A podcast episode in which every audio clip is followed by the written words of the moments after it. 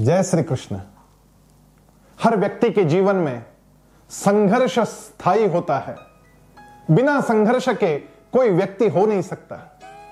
युद्ध चलता ही रहता है और उसी प्रकार का युद्ध अर्जुन के बारे में चल रहा था। न केवल बाहर, न केवल रणांगण पर। अभी तो उसके मन में भी वो युद्ध चल रहा था कि करे तो क्या करे। और भगवान उसे कर्मयोग का उपदेश दे रहे थे। और ये कहते हुए भगवान कह रहे थे कि सबसे पहले काम यदि कोई करना हो तो ये है कि अपने शत्रु को पहचानो। युद्ध में यदि विजय प्राप्त करनी हो तो अपने शत्रु के मर्मस्थल क्या है? अपने शत्रु के शक्ति स्थल क्या है? जब तक हम अपने शत्रु को नहीं पहचानते, तब तक युद्ध में विजय प्राप्त करना असंभव है।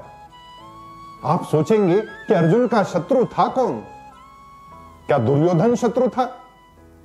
या दुशासन था, या फिर कर्ण, जो कि महारथी था, या फिर द्रोणाचार्य, जिन्होंने अर्जुन को धनुर्विद्या की शिक्षा दी थी, या फिर भीष्माचार्य, जो स्वयं बड़े पराक्रमी थे और सेनापति थे। लेकिन भगवान इनमें से एक का भी नाम नहीं लेते।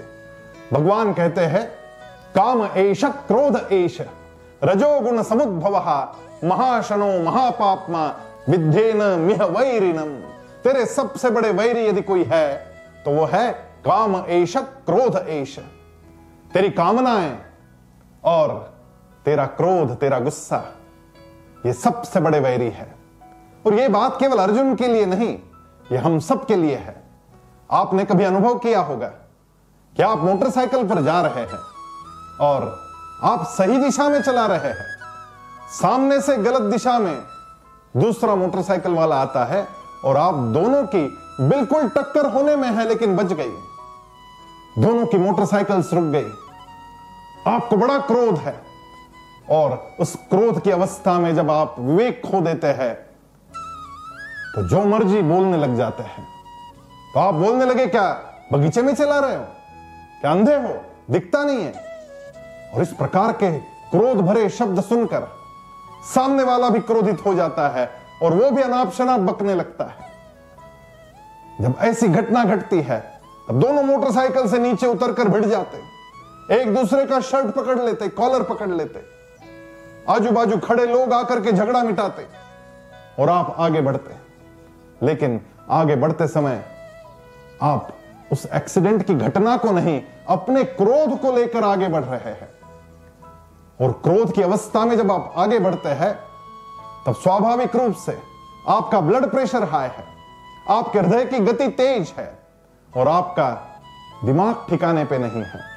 ऐसी अवस्था में मोटरसाइकिल चलाना, इसमें एक्सीडेंट के चांसेस बहुत ज़्यादा बढ़ जाते हैं। तो आपका वैरी कौन हुआ? वो दूसरा मोटरसाइकिल वाला या आपका स्वयं का क्रोध?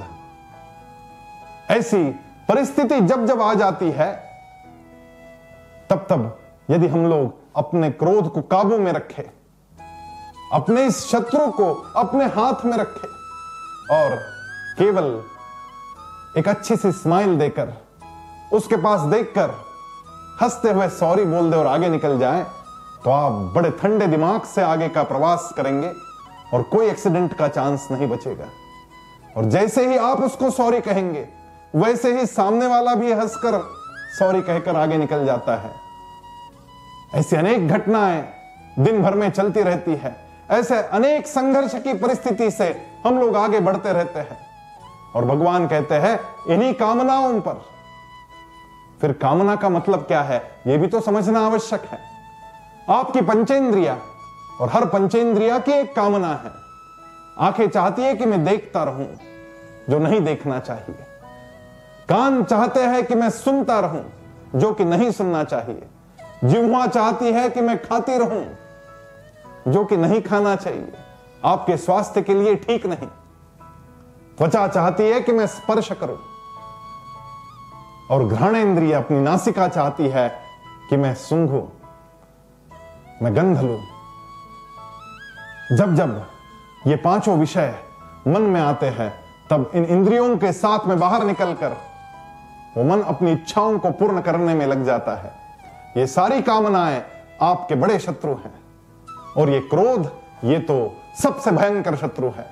और भगवान कह रहे हैं कि कामनाओं पर और क्रोध पर विजय प्राप्त करने के लिए अभ्यास की आवश्यकता है।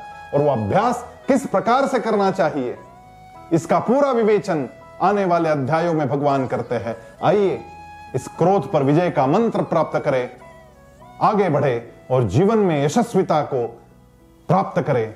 जय श्री कृष्ण।